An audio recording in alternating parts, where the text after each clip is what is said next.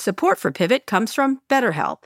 How do you know when your social battery is running on empty? Maybe you get a little snippy with your friends or perhaps Scott Galloway, or maybe you just fantasize about canceling plans, creating one excuse after. You're fantasizing about me? No, no, no, never. You're fantasizing about me. Again? Again? Not once. Not once. I get it. I get it. I get it. I'm sorry. Go ahead. All right. Get off my ad right now. All right. Canceling plans, creating one excuse after another why you have to stay in. I do that to Scott all the time. It's not easy to keep track of how much socializing is right for you. Therapy can help you build more awareness of what you need and when. BetterHelp offers affordable online therapy with licensed professionals. Scheduling is convenient and finding a therapist suited to your style is quick and easy. And we all know Scott Galloway needs therapy. Find your social sweet spot with BetterHelp. You can visit betterhelp.com slash pivot today. Get ten percent off your first month. That's BetterHelp, H-E-L-P dot com slash pivot. You know how to book flights and hotels.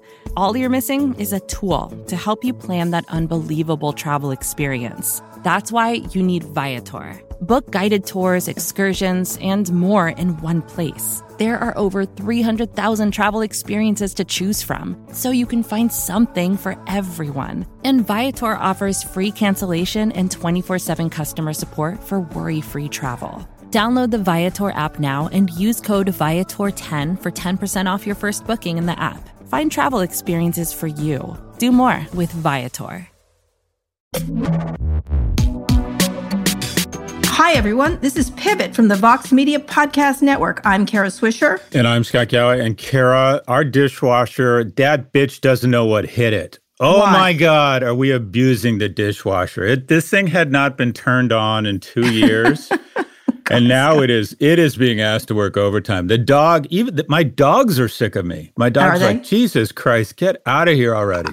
I've been sick at, sick for you for since I met you, but that's okay. That's no problem. So you're actually eating at home, in other words, correct? Yeah, a lot of eating at home. A lot, lot of, a lot of. Um, I, I think about loading the dishwasher and unloading the dishwasher, and occasionally I do it. But it's just we also, you know what? We pass the hours playing this game called "Why Do You Do It That Way?" and no one ever wins. No one ever wins. There's never a winner. Why do you do oh. things this way?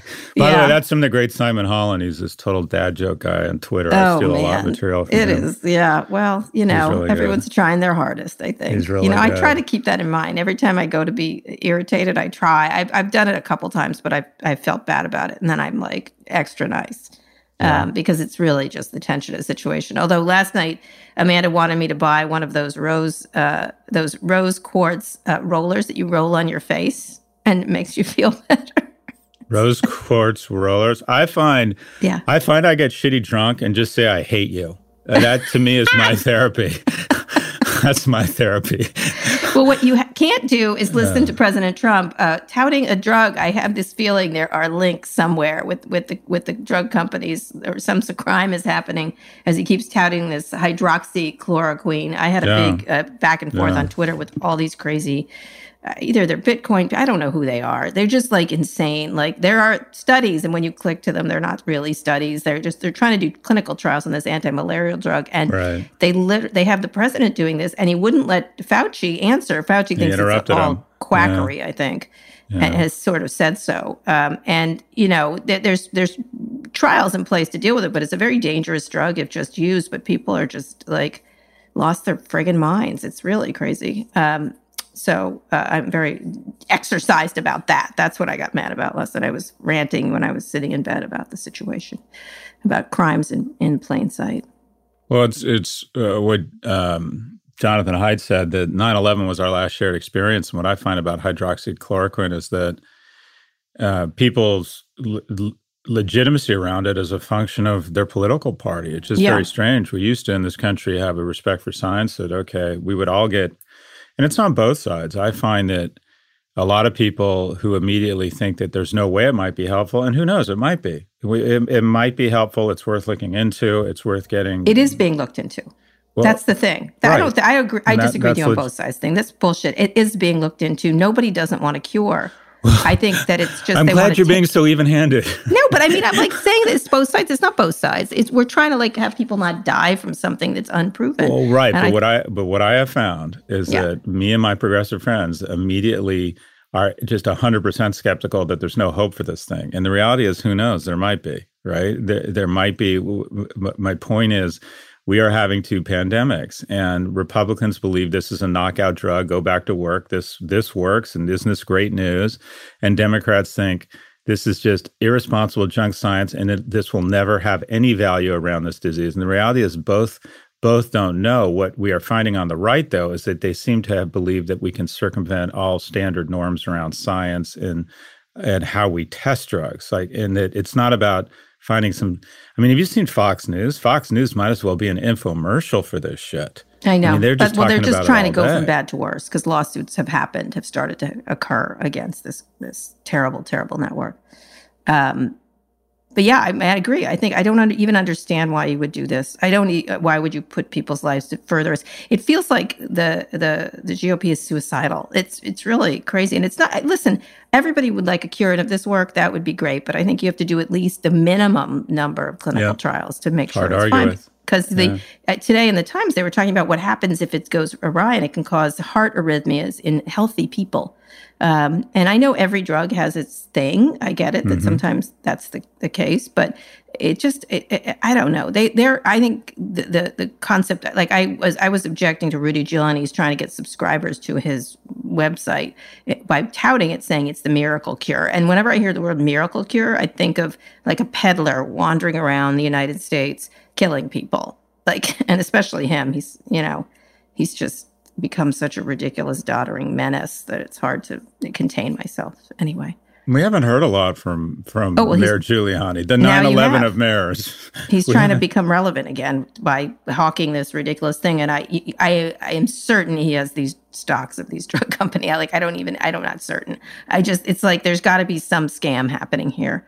Um, and the, the ability of people to take advantage of a crisis like this is just really, who who had who had who had poo-pooed it before. That's why I have no belief in the in that situation. Anyway, it's really irritating, and especially using Twitter to do so is really irritating. But speaking of technology, let's get back to technology. And our big yep. story today is Zoom had yep. a few big, big big weeks, and now the answer has to answer some even bigger questions. The University of Toronto released a paper looking into Zoom's encryption practices and found significant weaknesses in their system, including yeah. servers in China, which is not uncommon. Uh, last week, Washington Post reporter Drew Harwell and his colleagues found that as a result of the weaknesses, thousands of personal Zoom videos were available on the open web without a password. Yeah. Uh, this is a huge privacy concern. Those videos include uh, therapy sessions, job training calls with doctors. Uh, Zoom wrote a blog post trying to explain what their version of encryption meant. And they said, well, we never intended to deceive any of our customers. We recognize there is a discrepancy between the commonly accepted definition of end-to-end encryption and how we were using it, which that's like a fantastic sentence. Yeah. The goal is of our encryption design is to provide maximum amount of privacy as possible, supporting the diverse needs of our client base. You know, it's it, and then there's the, the, the not just the privacy, but the security. Of course, as you know, I have my, I have a victim of Zoom bombing, as I've met, noted one hundred three times. Um, but they've had a massive few weeks. They reached more than two hundred million daily users last month. In December, they only had yep. ten million. Uh, Zoom says that over ninety thousand schools across twenty countries have started using the, the company for remote education, and not the New York school system, which is um, moving away from Zoom to rival uh, service Microsoft Teams. Uh, Google also has software Hangouts available to schools. And on on um, on C N N, Eric uh, Yuan, who I'm trying to get to come on uh, Rico Decode, he apologized on the privacy issue, saying, we've learned our lessons, we've taken a step uh, back to fo- focus on privacy and security. So it's like tech really always comes through in these moments of crisis, don't they? Just like amazing. Um, it's again, it's, it's a good product complexion. In many ways. It's go the, ahead, Scott. Go for well, it. Well, it's the same complexion, right? The thing that's the thing. Everything's about scale. Everything's about uh, demoting, and or you don't get promoted if you suggest anything. Anyone who says, anyone who's in the background under their breath that says, "Have we thought about if this happens?" Mm-hmm. Right? And anything that gets in the way of, well, we can go from ten to how would we go from ten to two hundred million uh, daily active users? Anyone who says, "Well, have we thought about the security risks?" gets Get sent to the island of misfit careers, and it's the same. It's it, it was a total it was a total disregard for scale that got Facebook in trouble with Cambridge Analytica and G R U. It's been a total a total uh, you know lack of concern around what the scale is. It's resulted in content on YouTube that is radicalized young men. And it's the same thing at Zoom, the temptation to be worth more than the U S auto industry and be the new Mark Zuckerberg and the guy or the gal that gets invited to speak at Stanford Business School and be seen as kind of a, the, you know, the new idol in our capitalist society is so great that you just kind of hope that those security concerns don't come to haunt you. And also, they're the poster child for kind of big tech right now in this. In this, yeah. So they're getting a lot more scrutiny, but also there again that you just can't. It's it's so hard to do the right thing in these situations. And the right thing should have been, we screwed up here. We're absolutely slowing this down, and we're going to implement all kinds of uh, new security features. Because there, this gets it gets it's funny at first. You hear stories that are kind of funny, and then you hear yeah. about the fact that there are a lot of classes with eight-year-olds that yeah. are now public. Exactly. I mean, this this could get pretty ugly pretty fast. A hundred percent. And they you, thought the New York school system was too quick. I I noticed on uh, on a lot of reaction to it was like, well, so what? And I was like, so what? There's children involved. And what was another thing that was disturbing was the University of Toronto researchers also found that Zoom appears to own three companies in China, through which at least seven hundred employees are paid to develop Zoom software. Again, not uncommon, uh, right. but it's, you know, it, it, it shows this interconnected world. And of course, China's under great scrutiny for uh, under reporting. The Washington Post had a, a terrific story this weekend about the delays. And what part of it was about China not allowing our researchers to have uh, examples of this virus. So uh, China's no winning place for any anything going on with this virus, but at the same time,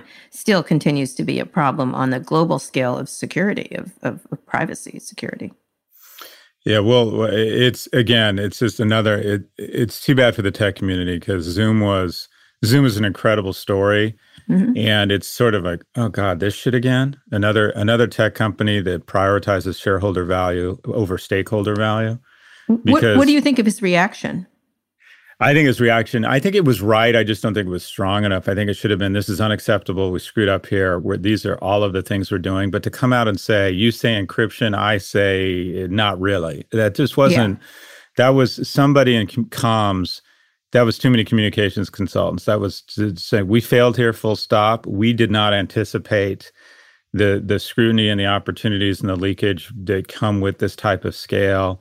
We are shutting down, you know, the following features, and we are we are all over security, and our you know our only well, priority. The here only is thing I find disturbing about that is we were using it a lot. I mean, I know yeah. at work we used it a lot before this, and so then I'm like, what did they take? You know, what did they take pictures of? Uh, you know, very um, confidential meetings happening. I think with a lot of people. I think previously, like, what happened to all that information? Or did, where did it go? Or well, did people, it get recorded? People have always said that if the Mossad, the G R U, the C I A, and you know the the, the M I six got together and trying to tried to invent and imagine the ultimate reconnaissance tool, mm-hmm. they couldn't have in their wildest dreams thought up Facebook in terms of how effective it would be for tracking people, sure. understanding where they are, what they're doing, who their friends are, and if they can hack into their account, begin manipulating the relationships. Uh, But the probably an even better tool would be, well, what if what if we could see everyone's communication on video, including the charts and graphs they were sharing with other people? So this is, I got, you got to imagine, for example, uh, coming out of this, I bet uh, there's just going to be so many layers here. There's going to be insider trading laws that have been broken. I'm yeah. almost certain that people have hacked into this to find out confidential meetings from lawyers and acquisitions and find out uh, non, non-public, non-public information, material inside information. There's just so many, there's just so, you can just see this could go so many, um, so many bad, so many it, It'll down, be interesting so to see routes. If Microsoft Teams or or Google Hangouts gets better. Now, you know, yeah, there's always that old that saying, you get what you pay for, and Zoom is yeah. free, and that's why a lot of people use it. Um, and and that it's easy. It's yeah. just easy. You just click on it and it pops up. It's its biggest ben- asset is its biggest flaw. They made it just so easy mm-hmm. that it's easy for everybody, right? It's, it's kind of yeah. easy to pull up and and uh, and, and start start seeing, start zooming, if you will. Well, would you go to Microsoft Teams or Google Hangouts? Um, I, I, you know, I always have I always have issues putting on Google anything. You know, I have Nest in my house, and I don't. I'm thrilled my neck my other house that I'm moving to doesn't have it. Um, I think, you know, I think I might consider using Microsoft Teams um, because it seems like they're, they at least, although, again, I can't believe I'm trusting Microsoft around privacy and security. It's really, there's nowhere to go except for like shouting over the fence, essentially. Shouting over the fence. I like that. Yeah, I've always thought I've always thought that Slack and Zoom um, are shorts because uh, Microsoft basically calls the the uh, the I T guy or your C T O, and your I T or your C T O guy, who you think should be very strategic, and some are at some companies, but mostly they're with one one job, and that is not to fuck up, not to have the system go down, not to to have your your entire I T network go down and have someone from Albania call you and demand forty-five thousand dollars in Bitcoin to make sure people show up every day and can turn on their computers and things work. Their job is mostly they're invisible until they fuck up. It's one of those jobs that is just incredibly, I think, unrewarding. Having said that, the, the opportunity and the reason why I think Slack and Zoom are shorts is that Microsoft has one very powerful sales tool, and that is the sales guy calls and says, you know we're secure, you know we're in the enterprise, and when you let people use Collaborate on Slacks instead of Team and you let them use Zoom instead of our product, you're taking a risk for the enterprise and you have been warned. And yeah. people freak out and say, I'm going with the enterprise solution that has shown itself to be pretty secure, and that's Microsoft. And well, that's true. But I mean, one of the things that, you know, you say about Zoom or Slack is, look, they made better products. They made better products. Yep. And one of the problems with, you know, easier to use or simpler or more, you know, even the even the name Zoom makes, you know, yep. feels better in some weird way. Slack, same thing. And so I think that's the that's always been the push-pull is people that make sort of like Spotify, I think, is better than any of the music services. But now the others have caught up, essentially. But there's a reason they, you know, they jumped out. Any of these companies jump out is because they make better, they have more nimble companies. And I think what happens along the way is they get sloppy in terms of a des- design. And so they have some weird version of encryption that isn't encryption. Um, and you would trust them initially because you assume that they're behaving like the bigger companies that you, and even them, you don't trust as much. So it's it's a real problem for consumers, especially right now. But you talked about the psychology of it, and I, I believe the psychology is linked to the economic cycle, and that is, and we forget this because it's been so long that we are at this point in the economic cycle, and that is we are right now sitting here today at this moment, we are heading into a recession, and we don't know, we haven't had that feeling and that dynamic in twelve years. Mm-hmm. And what happens going into a recession is that people are drawn towards gray hair, people are drawn towards the big and the conservative. In the last ten days, I have lost two key employees to Google and to Nike, who I would not have lost during a mm-hmm. boom time, because during a boom time or coming out of a huh. recession, people want to go with the innovators, they want to go with the new thing, they want to try stuff, they want to be a part of a startup. And then going into a recession, people get fearful. And they immediately draw back from the new shit and they go to the tried and true and they go to safety. There's a flight to safety. And you're going to see that across tech products and coming out. I mean, unfortunately, it's like you said, I love that. What did you say? We're all yelling over the over the fence? Fence, yeah. Everyone, everyone's like, okay, this is a fearful time. Okay, are we moving too fast? You were, you know, next year we're going to talk about legislation and everything kind of goes back to safety. And what's safe? Amazon, Apple, Facebook, and Google. Yeah. Presumably. I don't trust them, any of them either. See, that's the problem. Yeah. I think it's it's a real, it's it's sort of, we have given our lives over to this, but that they, these these companies, they sort of hop out. And again, they they are showing the way of things that are easier to use and easier to think. And then they just can't help but take advantage of the situation. That's really, you know, that's it's really job. quite a... They, that's their job. I, I don't, I, I, it's, you read that story and we're we're leaking now into the next story where sure. all the Which big we're tech get companies... to after the break. All the big tech companies can't resist and are taking advantage of the cloud cover of this crisis to say, well, maybe we should delay these privacy regulations. Yeah, well, we're going to get into that. Yeah. We're going to go to a quick break and yep. come back with one more big story and then a friend of Pivot. Vacations can be tricky. You already know how to book flights and hotels, but now the only thing you're missing is, you know, the actual travel experience. Because is it really a vacation if you're just sitting around like you would at home? You need a tool to get the most out of your time away. That's where Viator steps in. You can book guided tours, activities, excursions, and more in one place to make your trip truly unforgettable. Viator has over three hundred thousand travel experiences to choose from. Everything from simple tours to extreme adventures and all the niche, interesting stuff in between. So you can plan something that everyone you're traveling with will enjoy. Real traveler reviews give the inside scoop from people who already been on the experiences you're considering, so you can plan with confidence. Free cancellation helps you plan for the unexpected. And twenty-four seven customer support means you can travel worry-free. Download the Viator app now and use code Viator ten for ten percent off your first booking in the app. Find travel experiences for you. Do more with Viator. This episode is brought to you by State Farm. You've heard it before. Like a good neighbor, State Farm is there. But it's more than just a tagline, because State Farm agents are small business owners themselves who live and work in your community. And if you're in the market for small business insurance, who better to work with than an agent who understands what it takes? State Farm agents can help you create a personalized insurance plan that fits your small business needs and budget. Talk to your local State Farm agent today about small business insurance. Like a good neighbor, State Farm is there.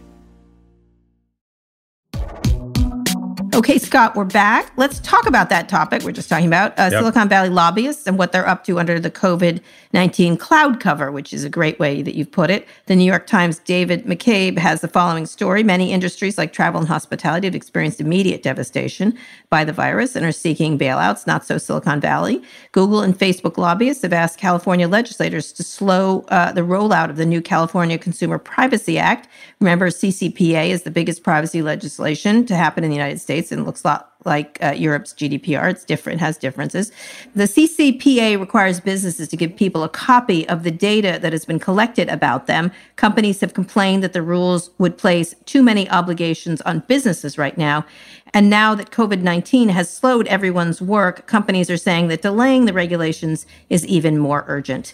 What should Governor, California Governor, um, Uh, Newsom do, Gavin Newsom do. And and it's not just California. McCabe reported that reps for Amazon and Alphabet are asking legislators to loosen regulations to limit where drones can deliver.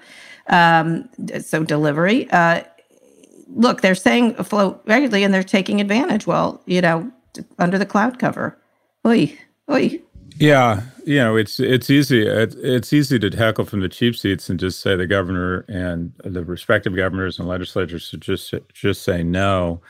I don't know if there's, I, you know, I don't know the situation there because I, you always think in, I think you're more, you're more, um, I don't know, knowledgeable about the inner workings of government, but I've never understood how lobbyists, I guess it's because they are very knowledgeable, very nice, have big expense budgets. I don't know what it is, or just give away money, but how uh, it appears that this, these incredibly smart people are just so vulnerable or susceptible to lobbyists, but it feels mm-hmm. like it would seem just very nakedly um, greedy or, or self-serving to be showing up in this time and saying, shouldn't we use this as an opportunity to press the pause button? And we do we really want to be making changes right now? Because a lot of these companies are saying, and the company that I, may, maybe's done this, maybe isn't, but the company that is in, in my opinion, the company that has the most cloud cover to get additional relief or or benefit or regulations waived right now is Walmart. It has struck me through this crisis how important Walmart is to the nation. They're mm-hmm. essentially right now the nation's food supply chain.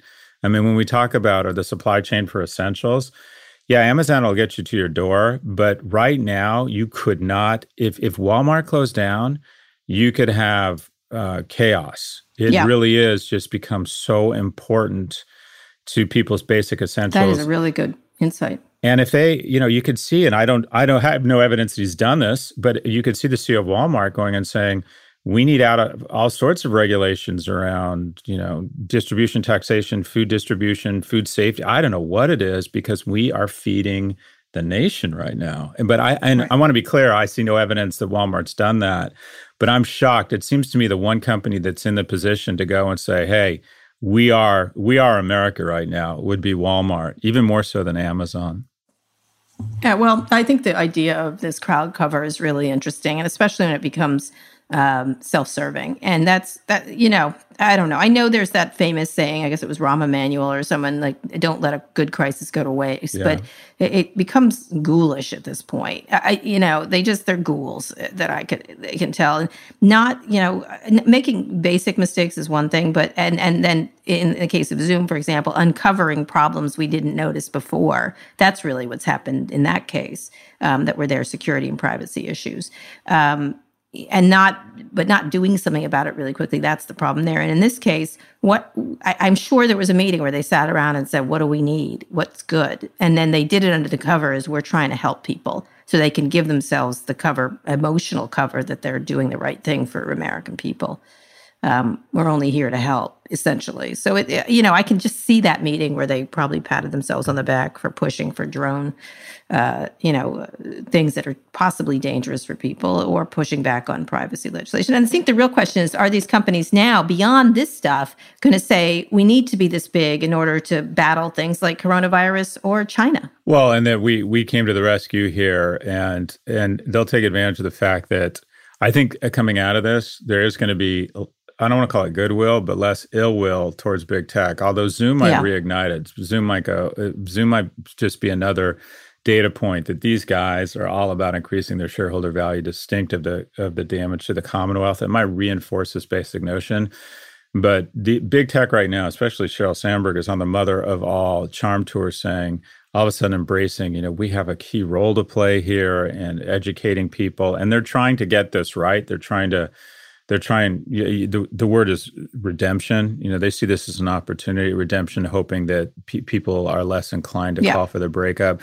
I think it would be wonderful if, effectively, just as this thing is ending, that the F T C and the D O J make more and more noises about actions against uh, each of these companies. I think it would, I think it would basically say the government just sees, sorry, girlfriend, we're not fooled that easily. Um, well, I don't think that's going to happen, because they needed more money. They need these were already company. These are all divisions of the government that were suffering because of lack of money, lack of staff, under-resourced, uh, and yeah. we're outmatched. I don't think there's more money coming now for the F T C, or there's going to be like a, a sort of, speaking of culling of the government, is we we can't afford to do that today, maybe later. Um, and so that's, you know, all of them, the F E C, the F T C, the Justice Department in terms of enforcement. I think they were all sort of doing it on like bubble gum and bailing wire. And so to think of the federal government as um, much weaker than these big companies, but they really are. Yeah, they are. They've been overrun. D C's been overrun. And I like it. And this is a naive thought. And I know this is true of the C D C. I was kind of hoping that it would leak to other things, that I'm hoping a new generation of leadership, and this is more of a longer term, comes out of, comes out of the millennial and Gen Z that says, look, it's clear that defunding our government and defunding our institutions and delegitimizing our institutions is bad for the world, and that they learn from, learn from the sins of the father, and they recognize things such as income inequality, climate change, threats of big tech. The government is really the only entity that's the countervailing force here. That's probably naive, but I'd like to think that there's going to yeah. be a whole wave of voters that see these agencies not as bureaucracy, not as costs, but as key safeguards for our society. I think we're learning that right now, whether we actually, whether that I learning hope so. actually takes purchase or not, we'll see. I just, I don't know. I just think like the slim suit c- crowd under Jared Kushner, who's probably the most incompetent person to handle this. Did you say this. the slim suit crowd? Yeah, that was in the New York Times or the the, uh, the Post. That's what they call. You're like an um, urban dictionary. You're in a walking they, they urban dictionary. They wear slim suits. I, they wear I, slim they're suits. Slim, it, slim intelligence is how I think of it. Yeah. But um, they uh, they are doing a lot of stuff. And it, let me just say, you know, using corporations, and I want to finish on this, and then we have to get to our friend at Pivot, mm-hmm. is they're, they're working hand in glove, the tech companies, with um, Jared via Ivanka. Uh, you know what I mean? Like they, she has developed relationships and others. And so they're, they're just right in there. There doing stuff with the Trump administration. So sort of solidifying in case he wins again, or if he wins. Jared Kushner, wins brand strategy two thousand twelve grad. Learned I mean, everything he I knows from the dog. Ugh, please. Did, was he in your class? You should have He was in my class. Yeah, my student. One of my students. Uh, nice kid. Yeah. Nice kid. All right. Good. He shouldn't be running our response to COVID nineteen. No, I did. I did. One of my sessions was how to handle the opioid crisis. And then my next class was how to bring about peace in the Middle East. So this is all this is all my doing. Uh, by the oh way, my God. I think I think when someone says to you, "Hey, you're responsible for Middle East peace. Do you mind taking on the opioid crisis?" and you say yes, it reflects a lot of self-awareness. A oh, lot of self-awareness. God. That's the only thing I'm happy about is that he was your student. Maybe you, he inherited. I'm giving, paying you a compliment. I'm hoping that some of your intelligence has. Oh yeah, rest easy tonight, America. Rest easy tonight. It relies oh my on Scott God, Galloway. A beacon of oh, hope. He took God, Professor Galloway. That's how far we've oh, fallen. My God. Oh my God, I really do think you're a good teacher. Oh no. No, that's. Oh, I'm, I don't think All that's right, going to save us. Thank you though. Thank no you, problem. though. Thank uh, honestly, you, though. It's the slimmest of reeds that I'm holding you know, my hand I lack on all self-awareness, and I realize I shouldn't be in this position. I'm going down, and I'm grabbing onto the thin reed of Scott Galloway's yeah, no, ability. It is a thin reed. You want to talk about a slim suit of intellectual behavior. Jesus Christ.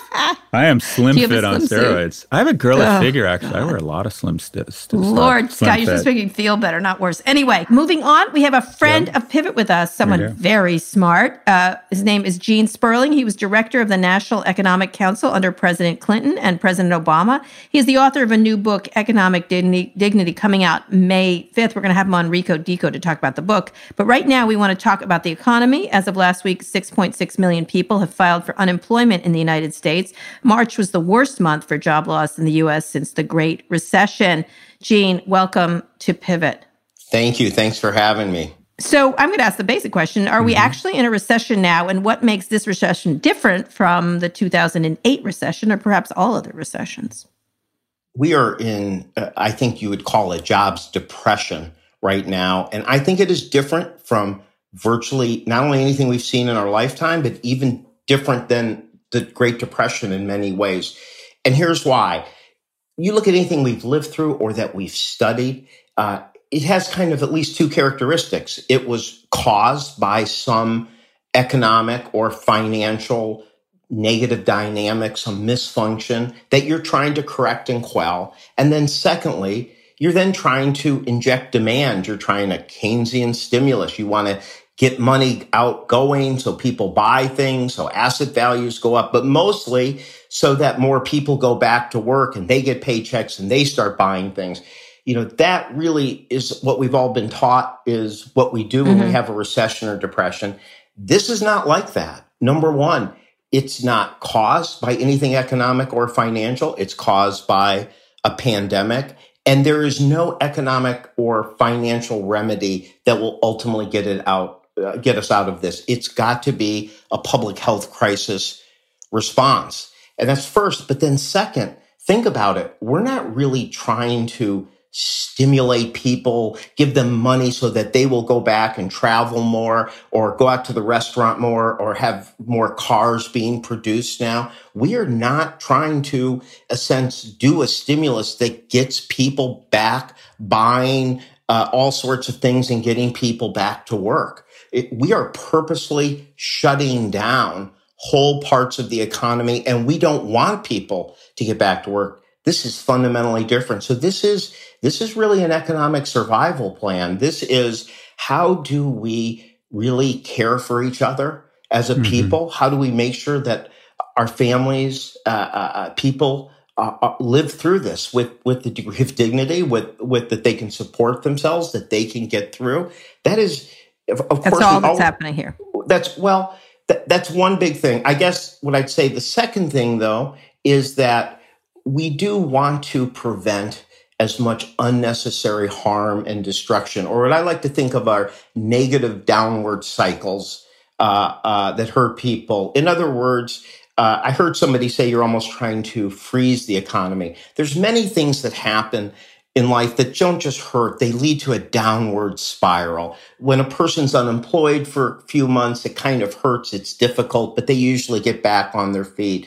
If they're unemployed for two years, they start having a personal downward yeah. cycle they may yeah. not recover from. Same happens with community. If you guys drive out another podcast because you're so good, you're so insightful, you're so witty. Go on, Gene, creative, go on. I, I'm I'm trying to suck up, okay? It's my first time on.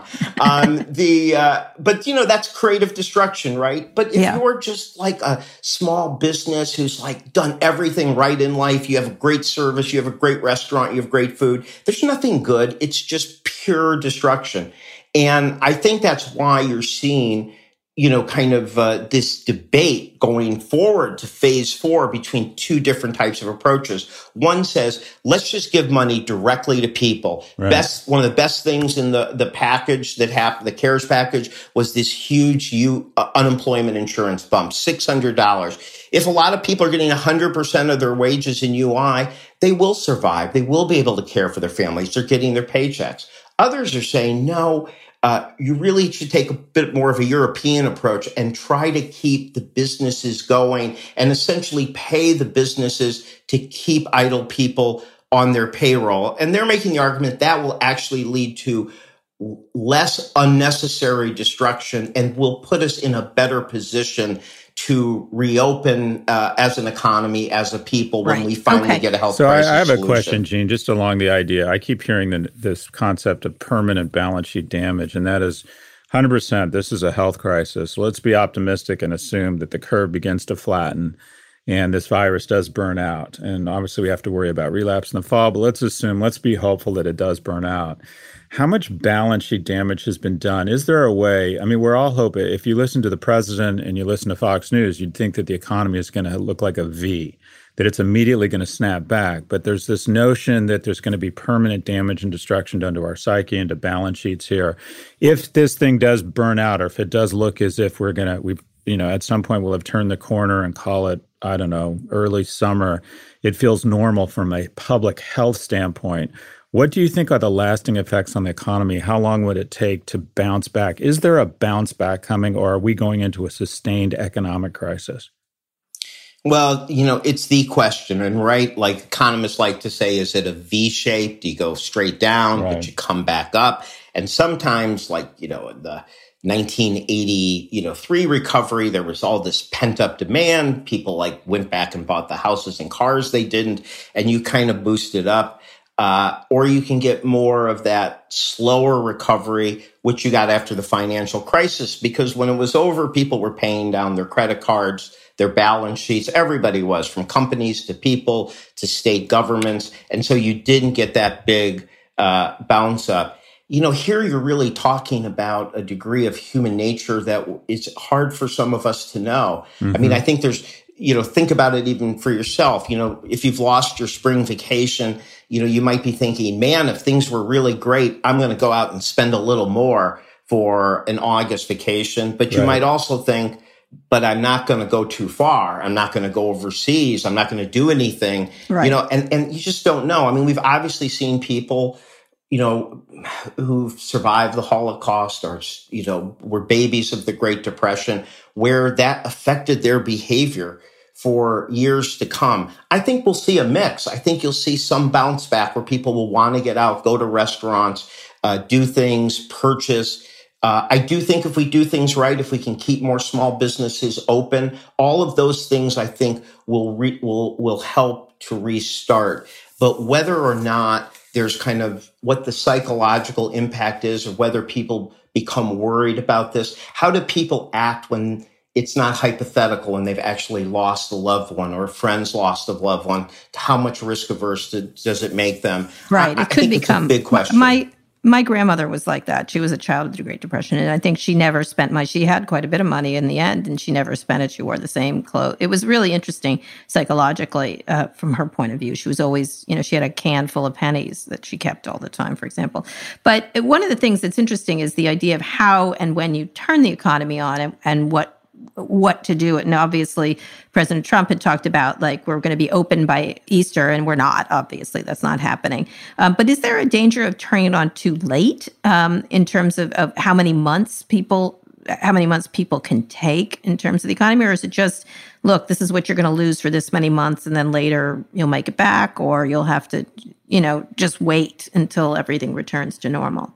You know, Kara, I mean, when the president, and there were some C E Os, and I think some of them will not, uh, make comments that will not age well, uh, uh, that we're talking about, like the decision to reopen. When do you reopen?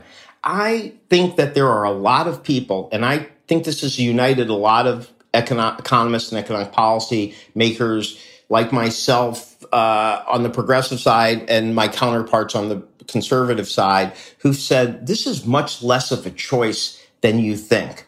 It just goes to what we're talking about. If somebody said to me today, it's reopen, we're still not going to go to the restaurant. Right. If you're worried that if you take a trip overseas, you might get stuck and not be able to get back, uh, you're not going to go. So I, I think you, this is, this is the, the thing. And this is why uh, this is such a, this is a fundamentally public health crisis. As long as those risks and fears are worry and legitimate, people are going to behave in a certain way that's going to pull back whether or not their local leader, you know, tells them to. So you can, you know, yes, you should be able to reopen some. I mean, you can imagine that uh, uh, if you had massive testing, if we could know through antibodies who'd had it, many of those things would encourage, you know, a bit of economic activity. Uh, you'd have a family member that could, you'd feel comfortable working with other people, buying for you, shopping for you. But remember, those are kind of reopening the economy that's related to solving the public health crisis. I just don't think you can make that decision as if it's somehow separate from right. the legitimate fear that people are going to fear feel of a of a second wave, uh, uh, even if things look a little better. Yeah, let's, so Gene, I'm definitely a glass half empty guy on this. In economic crises that end, there's a notion that, okay, the economy is coming back, and that's what you're looking at, the metric of the telltale sign to begin investing as a business or begin spending as a consumer. When there's a war and war ends, there's a sense of victory, there's a sense of collective accomplishment, there's a sense of optimism. Typically coming out of pandemics, there's a recognition of grief.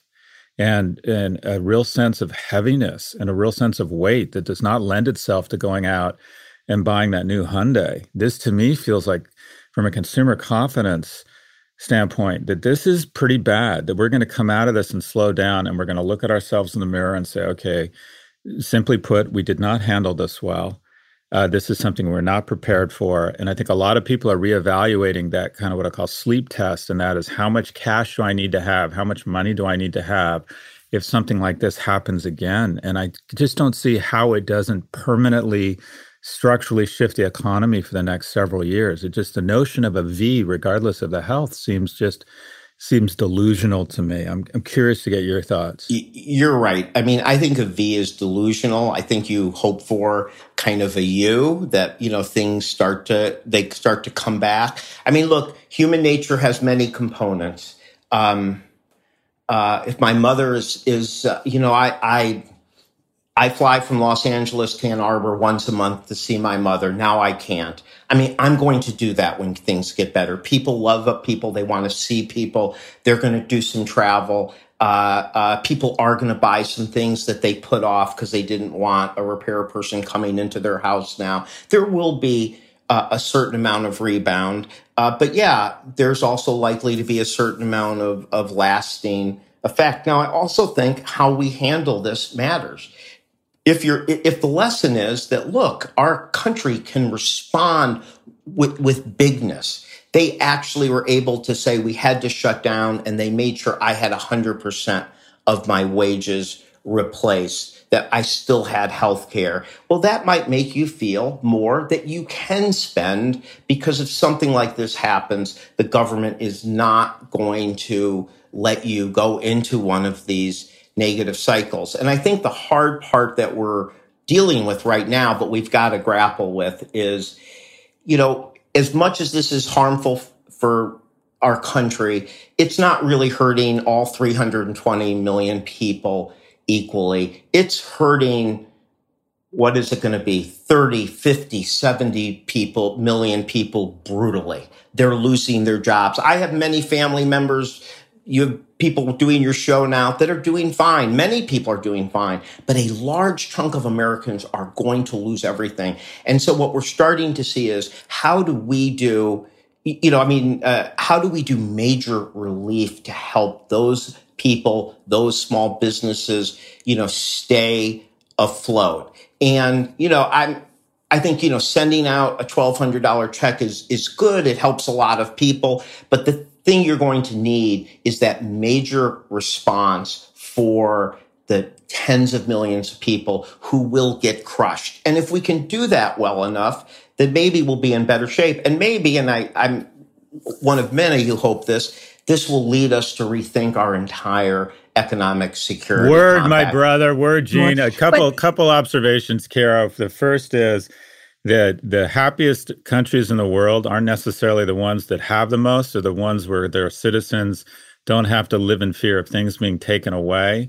And I think this is where we're seeing how much can be taken away in this kind of Hunger Games capitalism that we have we have created in this country. And Kara, I learned yes. so much on the show. I have decided that I'm going to adopt Gene. I'm going to adopt Gene. I need a competent, loving person to come visit me every six weeks. So Gene.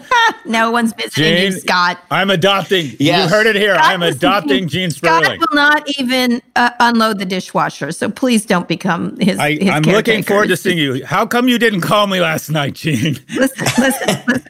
Last question, Gene. I'm yes. going to stop Scott from his incessant obsession. My new son. Being cared My for. My new son. Uh, listen, and he loves so me. So what you were talking about this, I think it does, uh, is going to further uh, these lines of income inequality that's been happening for a long time, obviously. This is the real Real challenge of this country. And the second thing is which companies are going to do well. Now, tech companies were affected by the two thousand eight crisis. How do you think, I'm sorry to be a tech focus, but they look like they're going to cut, we think they're going to come out of this looking great and be doing well and being less regulatory scrutiny and everything else. How do you think, what, you know, we know hotels are going to be hit. We know uh, planes, airplane, airline industry is going to be hit. What about tech from your perspective? Well, y- You know more than I do that obviously the big tech companies here are enormously well off. They have enormous cash piles. They have enormous wealth. Uh, I don't see how they are going to face much of a threat. I think you'd, I'd worry more about people, companies that were going to be potential competitors who are yeah. somehow not related to, you know, helping us telecommunicate, et cetera. So I do think that uh, one of the things you'd like to see from the the tech community, the venture capital community is, look, if you believe in a startup, you think they have a great vision, don't let them go under, be, you know, because uh, we're down for six months or twelve months. And I don't necessarily, you know, you should help keep something sustainable if you great feel it's a great uh, a long-term uh, uh, investment. But I think compared to others, Uh, just by definition, uh, tech does help us social distance. Uh, I still can FaceTime with my mother. Uh, we're all used, you know, you've talked about Zoom, Kara, on the show and ev- other things. Uh, you know, so those things are not going to be the hard hit parts of our economy. And I, people there have the resources that they should keep their workers one hundred percent uh, employed. Uh, uh, but, you know, so that's not where my Big, I would not have a big worry about big tech. I might be worried about what happens to some of the uh, some of yeah. the smaller competitors. And just on the income inequality point, I, I mean, I, I do feel like this also makes it real in ways we mm-hmm. haven't seen. It's one thing to give some statistics about, you know, this person has the top one percent has this much and they're doing so much better. But we're seeing it at a more human level. Really, only some people get paid sick leave. Uh, you know, we're seeing people on the front lines who are literally saving our lives and they don't get fifteen bucks an hour. I think this will change our, will change us in a positive way. I think it will make us ask, why do we have these holes in the social compact? And I think a big company who said, yes, please give me some payroll because it's so important for me to help keep all my workers going, it's going to have a little harder time explaining why they located as a tax facility in Bermuda to not pay their fair share, or why it's just the worst thing in the world if we were to have a mandatory paid sick leave or universal health care yeah. for everyone. To, you, to your point, Gene, aren't we finding that the quote-unquote essential services and essential workers are the ones that have been the lowest paid, which is sort of this, the irony of all this, that the quote-unquote, the essential, the people on the front lines here, other than our healthcare workers, but the people in warehouses, the people ensuring the supply chain stays open, the people giving us our food are some of the lowest paid. And the other notion is that over time, when you get to these levels of income inequality, you do have a self-correcting mechanism. And while, to your point, thirty, fifty million Americans are really getting hurt, doesn't this over sort of the medium term serve as a leveler, that perhaps you're seeing workers sort of flex their muscles, warehouse workers saying, we need to make more money if you're going to ask us to show up and take risks. Don't events like this usually swing some balance back from capital to labor? I certainly hope so. I mean, I, look, I kind of philosophically always feel that way, but I think even if you're a hard-hearted libertarian, you have to be saying to yourself, wow, the person delivering food to me, the person who is the lowest level person in that hospital, they are the mo- they are the M V Ps of our economy right now. Yeah. They're the M V Ps of our society. And I, you know, I, I think we need to do everything to help the people who are working and putting themselves in danger. The idea they don't have every bit of protective equipment they have is inexcusable. And I think that those who've lost their jobs, we have to help one hundred percent.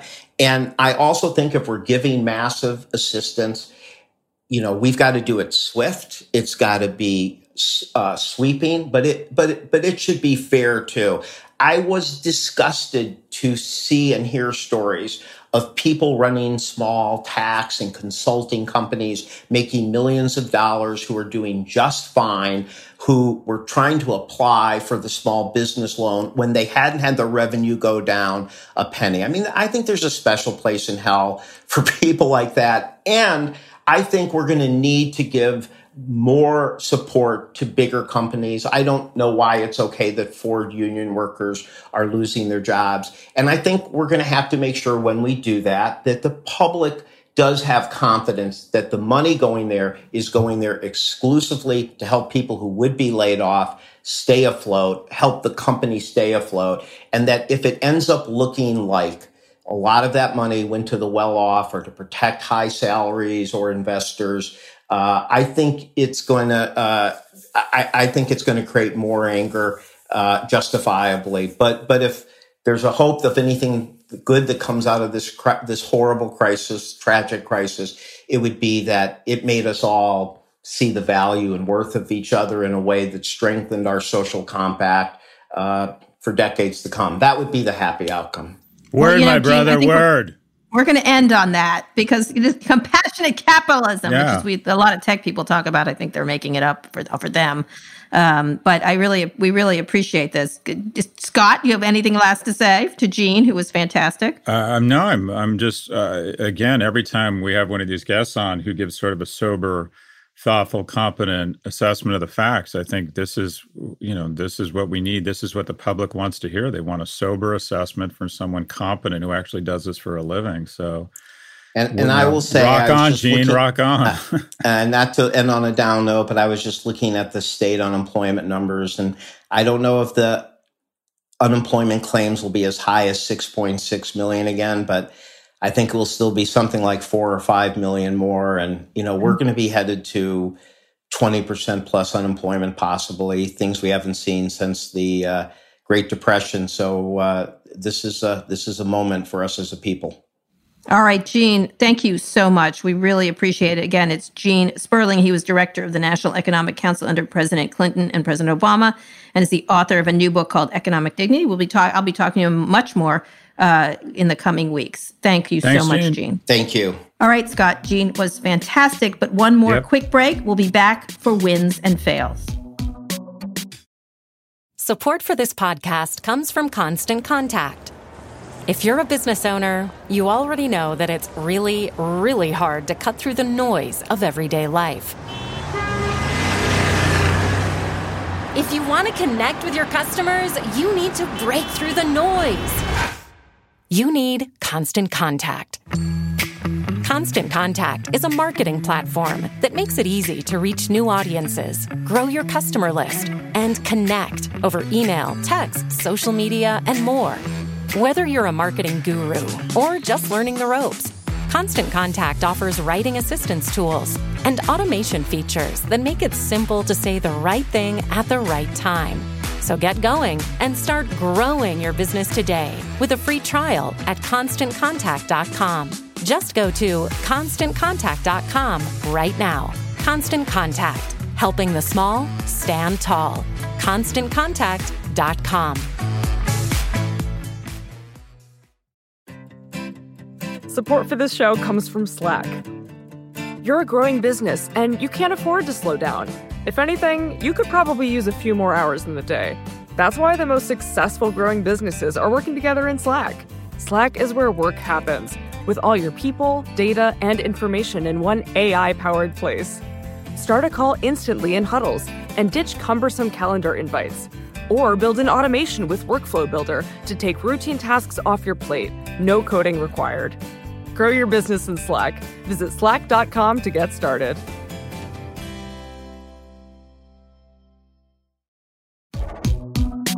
Okay, Scott, we're back. That was something else. What do you think? Do I bring in good guests, Scott Galloway? Isn't that good? Yeah, no, Gene is very, uh, I mean, as my, I'd like to say as my new son, as my new adopted son.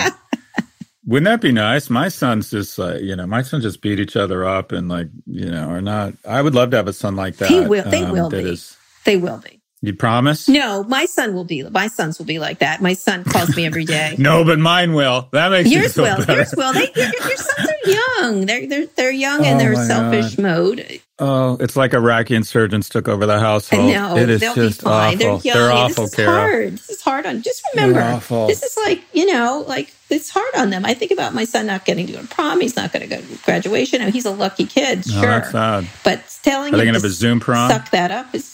It sucks. It sucks. And so give him, give him a break. Give him a break. We had one of those moments yesterday uh, that really brought this crisis home in a very poignant and sad way. Have you heard about these drive-by birthday parties? No. So my my youngest is nine, and his classmate, this lovely young kid, a boy named Harrison, had his birthday, like most nine-year-olds, loves his birthday, and they didn't know what to do because we can't get all the kids together. So they did this drive-by where all the cars pulled up and all the all the little kids uh, stood outside their sunroof and we all turned on. So today it's your birthday, and we all sang to him. And this kid was on his on his porch, and he just lit up, and it was so um moving and sad. Oh, but it's lovely. I'm going to go with lovely. Yeah, well, it was really nice. Well, that it gets us really into nice. Wins and fails. I think that's not a fail anyway. That's a win. It's a sad win, but it's a win. Yeah, it was really Oh, it was come on, really that's moving. Wonderful. That's really lovely that you guys did that. Yeah, my really son's nice. Birthday's coming up, but he didn't want a birthday party. He's turning fifteen, and so he's like, I don't do that anymore. It's like Halloween. I don't do that. Get me a car.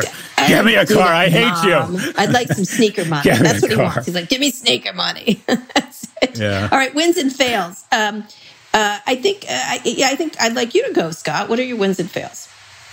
I think there's a lot to be optimistic about for the first time, and hopefully it's a trend, not a blip. Uh, New York reported, New York State for the first time in several weeks, or for the first time, reported fewer deaths.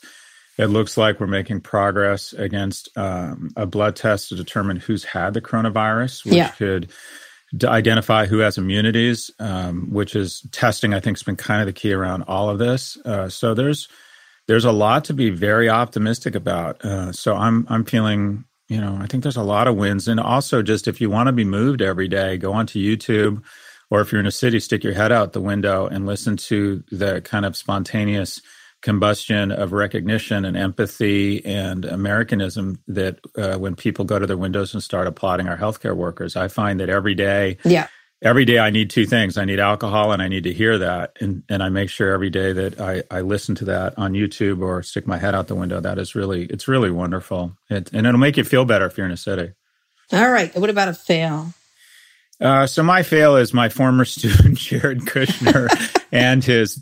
This stockpile was never meant for the states. It's Ugh. Our stockpile. My stockpile. My, what a- I didn't think that was his his finest moment. I actually like Jared. I, I would say he might not be the most self-aware student I've ever had to take on the opioid and the Middle East peace process, but I do like him. I think he's a good kid, and I actually think he's, he gets he gets probably a lot of warranted scrutiny, but I don't think that was his finest moment, turning feral as as uh, you get on stage and say, my stockpile. He shouldn't be doing it. Like, oh, okay, fair enough. God, fair like enough. I can't even believe, like, I, I know you think he's a nice guy. I don't care if he's a nice guy. I don't care. Fair enough. He's unqualified for the job. Like, it's literally... Well, I, like, okay, you just described every person in the administration and the majority fair, of young people like, who go to Scott, Washington. You would do a better job with the national stockpile. I'm sorry. But I'm the dog. And I think you... I'm the dog. I, I don't want you near the national friggin' stockpile. I'm just saying. Really? I'd give it. Give That'd it be a hell of a party. I'd take that hydroxychloroquine. No. I'd go with my friends to a gay rave, no. and we no. rock on, no. my sister. Scott, don't take Champagne, it. cocaine, and hydroxychloroquine for the please dog. Please don't take that drug. Please, you will damage yourself. Don't get on a ventilator, which apparently, you know, it was really. Uh, I think that what one of the, I'm going to do when it fails. Obviously, Rudy Giuliani is just really uh, continues to be the most appalling human being in history, uh, in terms of a, a flip of someone who was good and then turned bad. It's literally. It's so. It's gonna, he's got to pay for that seventh divorce. Whatever. He's there's going to be some epic movie about him, and, and I'm going to enjoy every minute of it. And so, um, so he's just to me just really his exemplification, sort of a get rich quick scheme, Mac Daddy, someone who That's has, your fail, is Rudy, just the worst, Mayor Giuliani, just the worst. I'm sorry, and and taking and using Twitter to do it. I just I'm like I got so mad last night about it, but um and. And then the, for a win, um, it, yeah. it's hard, you know, it's hard to find a win. I'll tell you what a win is. Win is having yeah. being in a quarantine with a baby. I have to tell you, it's so pleasant. Every day when I feel bad, I look at the baby who has no idea. And so I have hope for the future in that regard is when you have, you know, you don't, they have no idea what's going on except you're around. Um, I think that's, that's a win that a lot of people will not remember this. Someday. How old is your baby, Kara? Six months. Six months yesterday. Oh, wow. Six months is fine. Yeah. Well, not really. It's just less awful. Every day gets less no, awful. No, it's not awful. Not even slightly. Oh, it's awful. No, who are you kidding? It's not awful. You can... You're you're amongst friends. You can be I open and honest. I'm telling you, it's fantastic. Like I don't I don't know what to tell you. This is like the best Ugh. baby. Like it's yeah. just the, the loveliest baby you could imagine. There's not a minute that's that's like, oh my God, I can't believe I did this. I'm telling you. I can't believe Louie's not going to prom. I know, I know, Louie. So what do they do? They do like a Zoom prom or something? Oh, that'll what they, they should do? do a drive-by. Everybody gets in a car and sticks out of the sunroof and. Like, yeah. I don't know what to say. That's weird. I'm guessing. I, I don't mean, know. I, I wouldn't be the I wouldn't be the person I am now if I didn't stay home and and, and with my mom during prom. But I could have gone last year. I could have. He's gone. gone to a prom. He did go last year. He went. Yeah. You know, juniors and seniors go. But I just feel like that's kind of an. I, I'm, I, I'm even wondering if they're going to have graduation. I think it's just kind of. Huh. It's a little tiny weird, little thing, right? And I know other people are suffering worse, but um, but they. Uh, That's a moment. It's a moment. Graduation's a moment. It's a moment. It's important. So, yeah. um, and then uh, I think that's that's that's all I got for you. I got for you. I'm glad yeah. you were on a high note, and I do think your story of your kid's birthday party is beautiful. Harrison, happy birthday, Harrison. Happy, happy birthday. We're not going to sing to you because I have a terrible voice. Um, but anyway, um, and my favorite win, I'm going to do a win, the story about the New York Times, the New York Times about the landlord canceling uh, rent for his tenants. In Brooklyn? Wasn't that a nice story? That was a lovely was a nice story. story. There are yeah. there is goodness and kindness in this world, so let's focus on that. Anyway, uh, Scott, speaking of which, what brought you joy this week before we go? What are you looking forward to? Oh, one hundred percent. I'm I'm looking forward to getting back to normal. Uh, I'm I'm I, I, I'm a data guy. I go to I'm obsessed with these data sites, and I, there's just no there's just no doubt about it. Across across these um, areas hardest hit. We're starting to see the curve, at least the arc of the curve, starting to flatten. What might be interesting is New York might end up being a safe haven in um, a couple months. And that is, we might have developed herd immunity in New York, and you might see an influx of people coming to coming to New York uh, because it'll be a, a, I don't want to call it a safe house, but what's weird about this is it's rolling. So people are in different parts of the arc. And once the arc goes down, is that in fact a place, uh, and I guess this is a question for an epidemiologist, does it in fact become a safer place? Yeah. Because the, the virus that. doesn't have the transmission vehicles. Does New York all of a sudden turn into a place you seek versus avoid? But yeah, there's. A, I think there's a ton. I'm more, you know, I'm more hopeful. I, I felt like this week, and I don't know if you felt this, so much of this is just about the headspace you're yes. in and your blood sugar at that moment. But I did feel like this weekend, I don't want to say the, use the term turning point, but I felt like this the light got got ignited at the at the at the end of the tunnel here this weekend. I think you Did feel you like feel you can way? handle it. I think that's what it is. Yeah. Right. Yeah. You, you you're sort of used to it and you can handle it, or you do think there's a turn. Okay, that's good. That's interesting. Yeah, I think it's a question if you can handle it. Okay. So Scott, let's meet at the top of the Empire State Building. Do you know that meme? Oh, wait, is that, isn't that that Tom Hanks? By well, the way, the Hanks are doing better, right? Yes, they're doing better. Tom and Rita are yes, doing better? Doing We're going to meet the- um, it, it, it, You meet at the top of the Empire. That's from um, Sleepless in Seattle, but it's actually from a movie before that. And uh, but let's do that. Let's meet at the top of the Empire State Building and and not mm. embrace, but you know, shake Let's hands. Let's meet in the basement. Let's meet in the basement. I'll law ski on how Margaret. All right, that sounds really good. I'm going to leave you with a lovely quote from Charlie Chaplin, if you're thinking yep. of being uh, positivity. Uh, Didn't he play Robert Downey Junior in a movie? Yeah, he did. Yeah. We must okay. laugh in the face of our helplessness against the forces of nature or go insane. Ha ha ha, I'm laughing. There you go. All right. Okay. Anyway, Scott, uh, don't forget for our Kara. listeners, to, if there's is a story in the news you're curious about and want to hear our opinion on, email us at pivot at vox media dot com. We get lovely, lovely emails, and we love every one of them. We read we them do. all to be featured on the show. Scott, read us out. Today's episode was produced by Rebecca Sinanis. Our executive producer is Erica Anderson. Special thanks to Drew Burrows and Rebecca Castro. If you like what you heard, please subscribe. Join us later in the week for a breakdown of all things tech and business. Let's hope we've turned the corner here. seven p.m., lean out your window, listen to the wonderful recognition of our frontline healthcare workers. Uh, it'll make you feel uh, better about uh, all of this and America and the world at large.